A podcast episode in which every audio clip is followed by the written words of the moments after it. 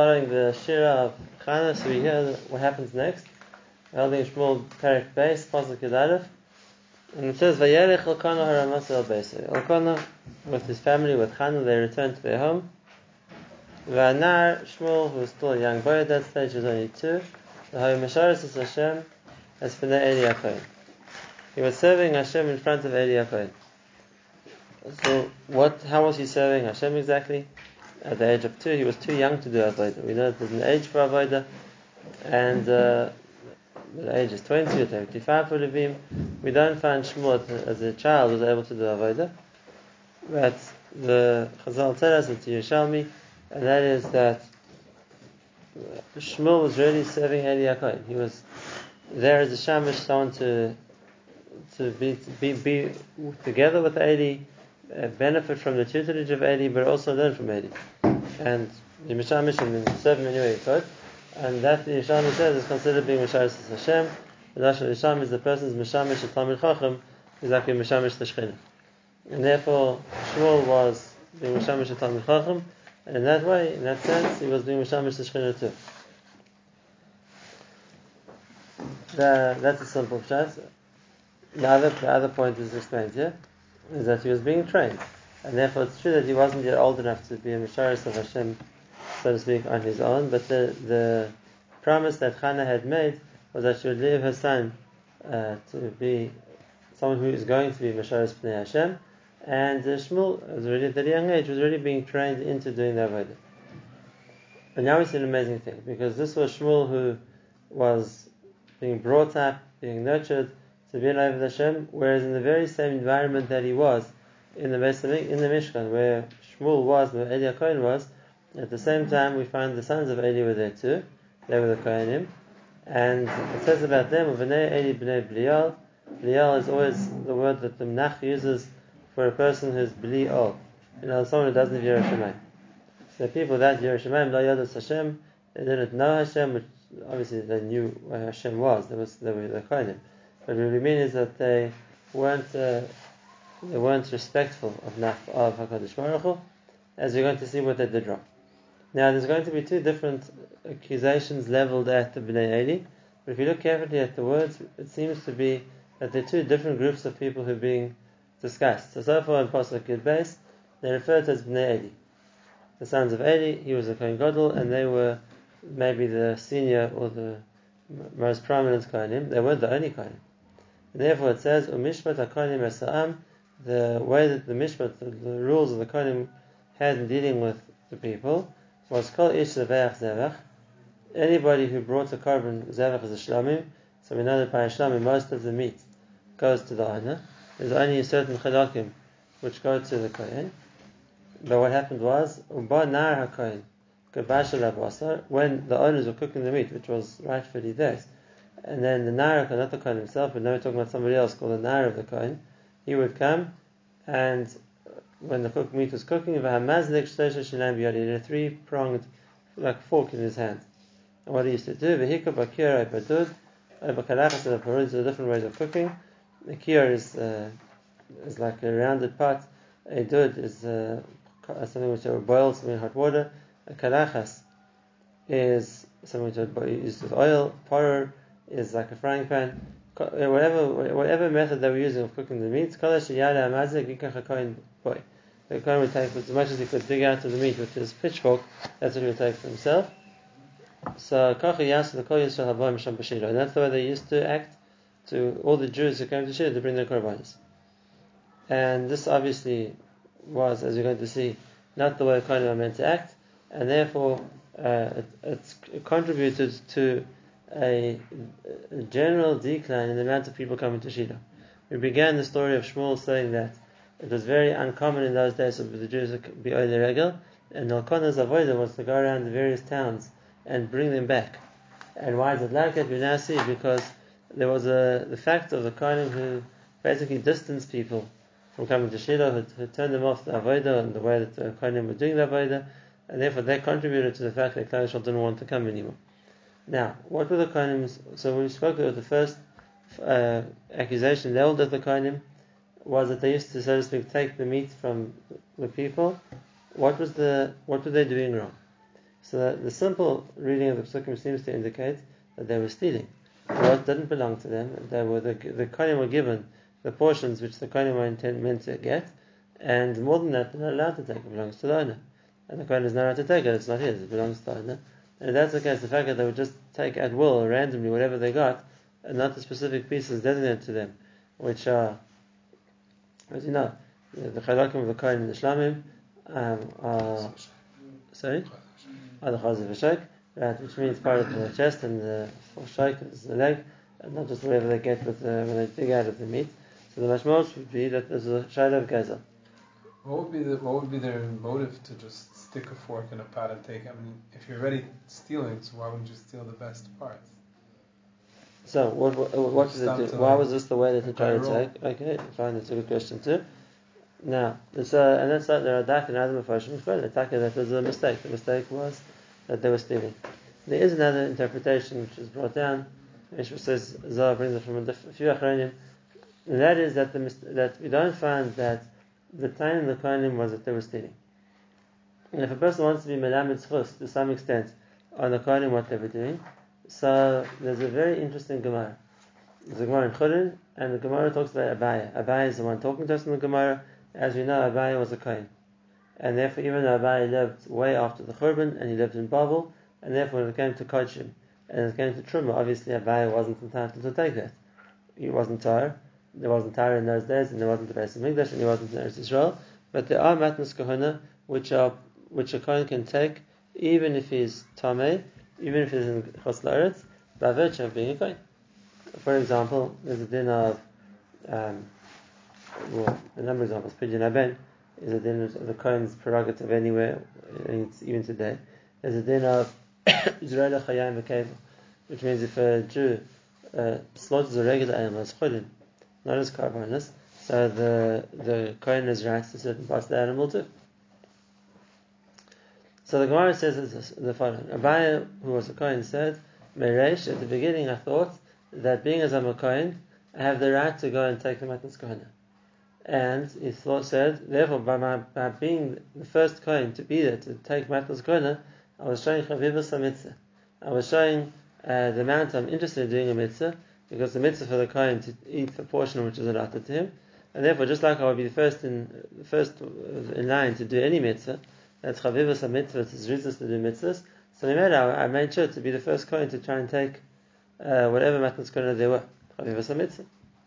He says, but given the Shemana, and once I heard what Rav Yosef taught, and that is that there's no chiyuv on the Kohen to take, there's no, there's no actually isser, the Kohen to take on his own has to be given to him.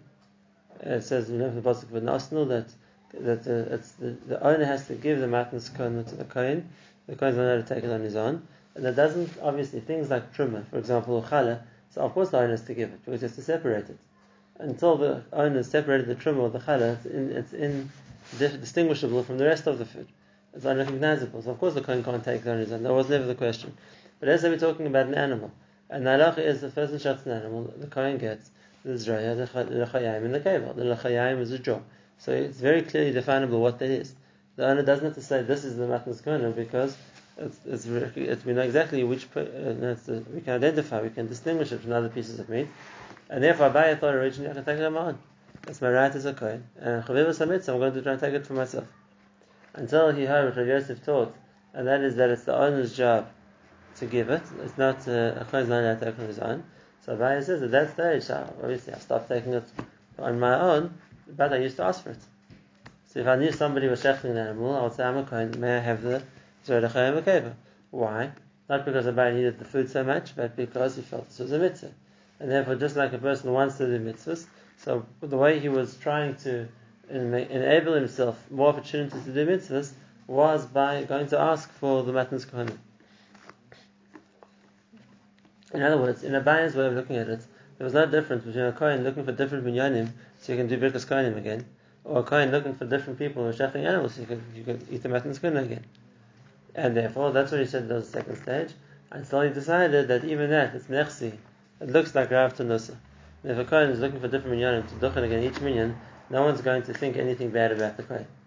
Yes, wants to bless more Jews, and he's doing more mitzvahs each time. It's fantastic. But if a person is looking to eat whatever he can, So even though the Kohen's intention might be noble, but for sure from the point of view of the onlooker, it doesn't look like that. Uh, and therefore it looks like a person's uh, being a glutton. And therefore Abai decided at that stage he's not going to ask either. So we see a process that originally he thought, from his point of view, this was a mitzvah. It was a mitzvah to eat the matnas kohen if I'm a kohen, and that's the case. I'm going to either actively try and take it, or if, when you decide I'm not allowed to do that, at least go around asking for it. And only later on we decided that the, in the way people look at it, which in his opinion was wrong, he felt that it was Chavivas a mitzvah by him, but the way people look at it as something which is negative, so then he stopped doing it. Now, if that's the case, we find something similar to this. We find something similar to this, the idea that was there an inyan um, was there an inyan for a Kohen to to try to do the mitzvah of eating matnas kona? It says about a certain Kohen Gadol, his name is Rabbi Shmuel ben Pavi, and the Gemara in Yuma talks to his credit that in his tenure as a Kohen Gadol, there was never any kosher meat which wasn't eaten in the time that was given to eat kosher.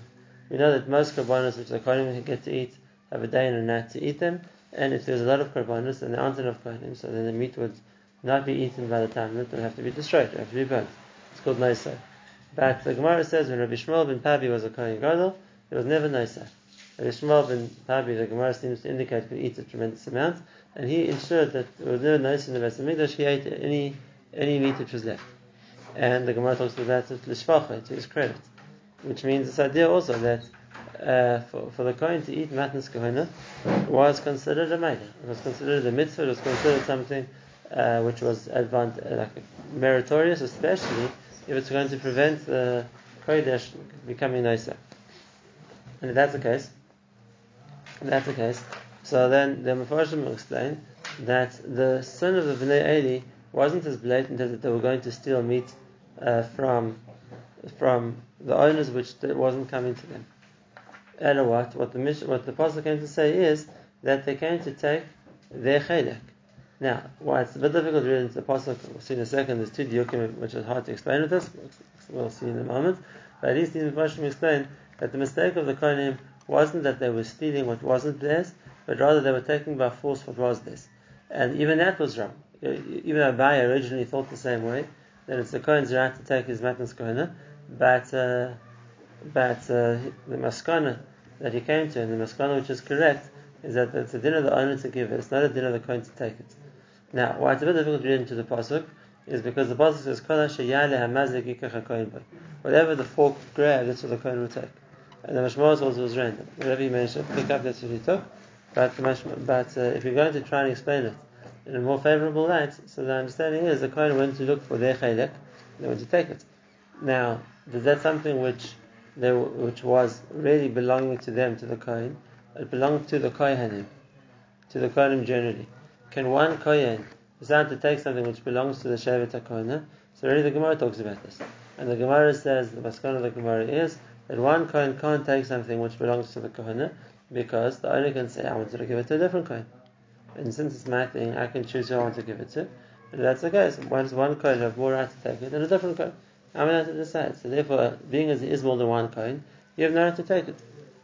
Now, that applies to... Not the madness of, of. Oh, so about to say. Now, that depends on... That, that applies to Truma or Bechar or, or Karbanas like that, where the owner has the right to choose who to give it to. When it comes to kachim, which means bring, uh, animals are bringing the Beis Hamikdash, now this becomes a big discussion. Because the halacha is that the the brought go to the shift of the kohen who, who on duty at that particular day. What we call the Beis Av. The family of kohen who were the ones working the Beis that day, they get to share the meat of the korbanos of that day. But even then, we're talking about a whole family. And within that family, does the Yisrael have the right to decide, I want this particular kohen to bring my korban, or not? We come in the Beis Hamikdash, any kohen will come and offer to bring a korban. Okay, he has the right to do it. I can't choose the kohen I want to do the avodah. This is not. This is actually a big, a big discussion, and if you're learning, coaching, it's not that clear. It's not that clear if the owner has the right to choose the kohen he wants to bring his korbanos, and the reason for that is because the Gemara says that, especially by Kodesh Kedoshim, that they don't really belong to the owner anymore. But as soon as I say I'm bringing this animal as a korban, so now it belongs to Hashem. It's then he brought as a korban, and the, the owner is just going through the motions which are obligatory on him, and then to bring it to Beis Hamikdash. Once it's there, he's done his job, and from here the Kohen take over, and it could be therefore the owner has no right to say who's the Kohen I want to do it. Now, that's the case, so then the fact that the Kohen decided on their own who they're going, that they're going to come and take what is due to them, again, wouldn't be against the rights of the owner. It might be that they were taking it without being given it, which was a problem in its own right, but it's not as bad, so to speak, as something which they would steal or something they take by force, which was against the the, the, the rights the owner had to take it. Now, why would they why would they use this method of taking it? Isn't the pashtas that they were taking from the It says the Mishpat HaKonim Esa'am was that the chelik of how the Konim took their portion was was in this method. They took it by force. In which case the problem wasn't the Gezel as much as the problem that they would they were helping themselves to their chelik, not waiting for the owners to give it to them. And and the, that was the first mistake. That was the Mishpat HaKonim. Now the next point is we have the, the Nari HaKohen as well. The Nari of the Kohen, which were the workers of the Kohenim, or the younger Kohenim, and they went a step further. That's the next pasuk. And says, Gam even before they had been makriv the part of the Shem, which is the chelev, which go on his back first. And the halacha is, we learn in the Gemara in Zvachim, that the owner or the Kohenim are not allowed to eat the meat until they've been makriv first the chelev which goes to Hashem. And therefore, even before they've done the Haktorah of the chalavim, kohen v'omer isha zevech, so the nar would come to the person who brought the korban and he said, "No basal itzles the. Give meat for the kohen to cook. v'lo yikach imcha basal levushel ki imchay." And this is indicative of another interesting point, and that is that another uh, difference between the first pasuk and the second pasuk is that we saw that the Nach describes us in detail. They would take it from the pot, from the frying pan, from the roast, or whatever it's going to be. What the discussion about? And the answer is, and this is something we see a number of times, a number of times in in in the Chazal, in the Nach, but also says in Chazal, and that is the cost of firewood was more expensive than the cost of the meat, and therefore, you know, the the, the expense or the difficulty in cooking the meat was a big was a big deal, and therefore, originally what the Kohen would do is they would go, to, they would wait for the owner to cook, and then they would take from the cooked meat. It made it easier for them, and then they have to cook it themselves. Um, now that's the. Was cooked together with the Oh, now we get to the next one. point, and that is at what stage did the chazav v'shaik, which which means the chelik of the kohen, have to be separated from the rest of the meat? At what stage? The aisle. At what we're going to talk about that. At what, at what stage was it given to the kohen?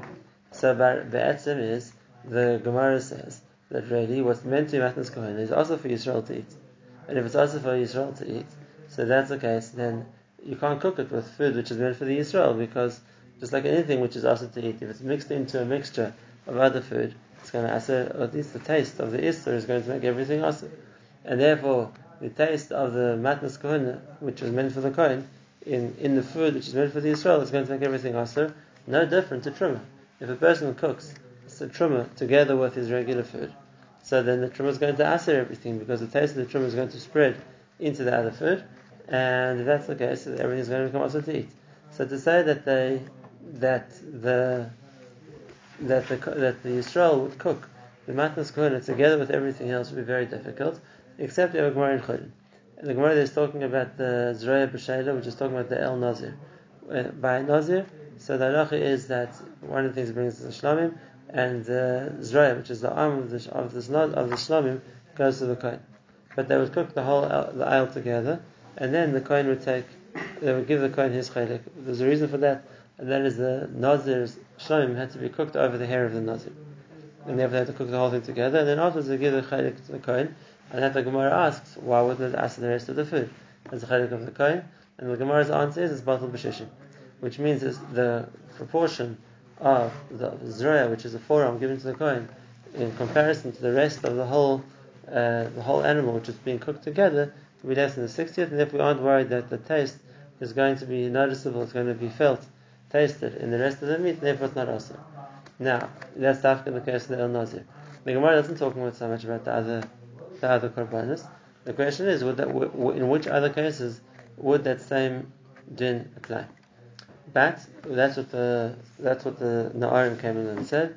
Is that either, either give us the meat now, because if you don't, then we're going to take from you cooked. If you give us the meat now, then we'll, we'll, we'll, then we'll take the raw meat, and if not, then we're going to come and take cooked meat. And then once again, it doesn't make sense. Why would the why would the kohenim or why would the Israelim cook the chelik of the kohenim, and then the kohen want to take meat which has already been cooked?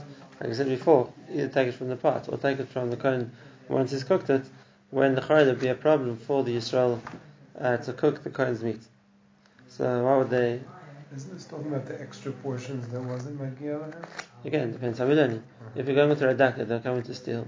So it's what wouldn't be going to. If you're going with the Halacha, they're coming to take what was rightfully theirs, but they're coming to take it B'Zraya by force.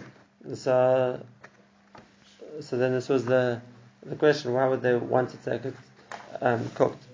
or rather, the question is: Why would the owner want to cook it? Let's go to the first pasuk.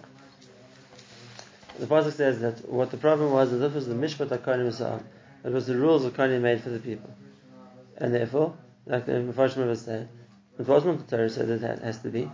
As far as the Torah is concerned, to give the meat to the kohen, which is his rule, and then it's his job to, to take care of it, to cook it, or to however he wants to prepare it for himself. The kohen then established this new rule, and that is you have to cook the meat for us. We're kohen, we're busy working, you have to cook the meat for us. And then we're going to come and take the cooked meat. And that was the first step. And the second step was they came to say, you know, if Kilo will come now and make it easier for you. If you give it to us up front, then, you, then we'll take it raw. Otherwise, you're going to wait for you to cook it for us. Which means both of the points we're mentioning here was that the Kohen were taking unfair advantage of their position. Either they're taking advantage of their position to take by force, or they're taking advantage of the position to force the Israelim to cook for them. Whichever one was going to be, and then once again, it was wrong, but one can explain the justification, what the Kohen would say.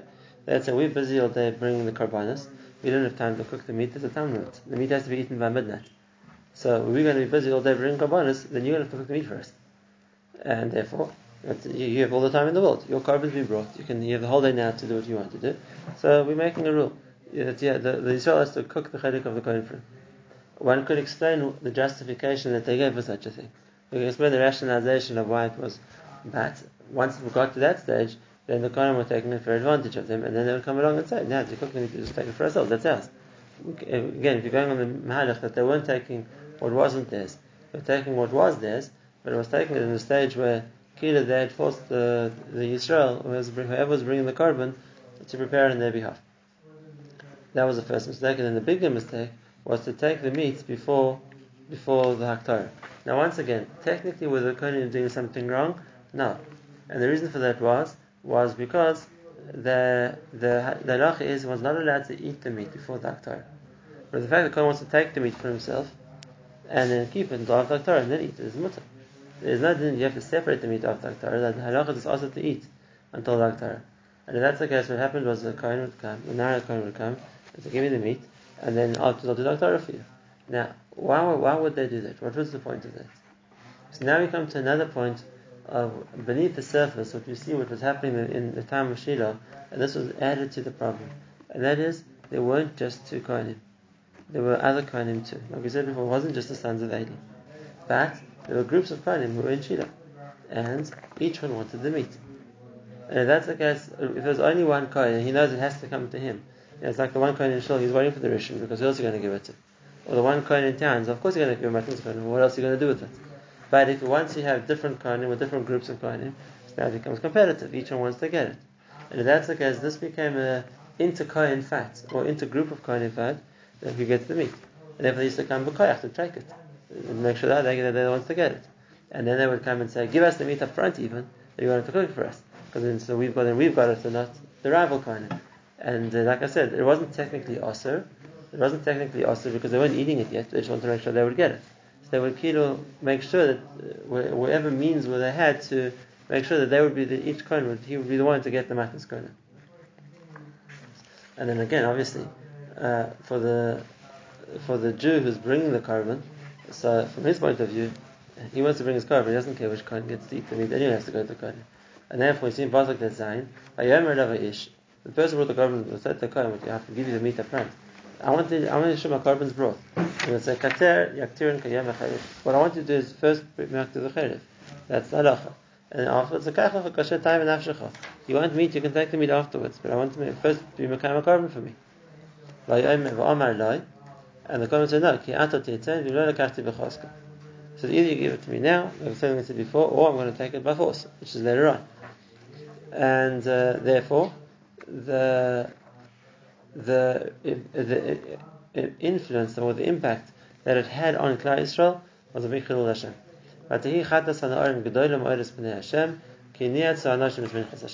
The result was that the Kohanim misused their position and made to turn people off bringing korbanos. It made them feel like, so to speak, that they had been uh, instead of bringing the korban, which is a ruchni experience and the way to describe to Hashem, as getting involved in the infighting between the kohanim. No wanted to be involved in that. Lahavdil. If you have an example today, when one wants to go to the gadol, so wants, one wants an uplifting experience. You want the bracha, you want advice, you want uh, direction, you want chizuk. And that's what it's meant to be. A person goes to Gadol, he waits in line, he gets to see the Gadol, and uh, okay, he comes out on a high, he comes out. That's what it's meant to be. But if it's going to be one of those people, I don't know, one of those people who have all kinds of interest groups working outside. One says, give me two hundred dollars, I'll get you the head of the night. I said, no, give me three hundred dollars, I'll push him out the way. You come out feeling that it, instead of being something being a ruchni experience, something which is uplifting, you've got involved in the dirty infighting between different groups. It, it lessens, it cheapens the experience. And that's what happened in the Mishkan too. The person wants to bring a korban. He wants to bring a korban, he wants to be Messiah. He wants to come closer to Hashem. And uh, the fight between the Kohanim about who's going to bring it and who's going to get the meat, and who's going to this, it ruined the the the ruchnius of the of the avodah. Was Al right though? Should people come anyway? They're mitzvah to come. It's a mitzvah the. So what to, to be able to separate the chaff from Right, so well, I have to do what I have to do. But again, people do get that experience. You come to do something and you feel that that's uh, the, the people there aren't involved in the same ruchni experience. They're just there to try and get what they can for themselves. So one feels that it, they're not doing justice to the to the importance or to the gravity, to the holiness of the situation. Can't someone rise above? Can for sure. It's meant to be. But uh, this was this was a mistake. That was that was a mistake of the Kohanim. That was the effect that the mistake had on on the the common, so to speak, feeling of the Jewish people.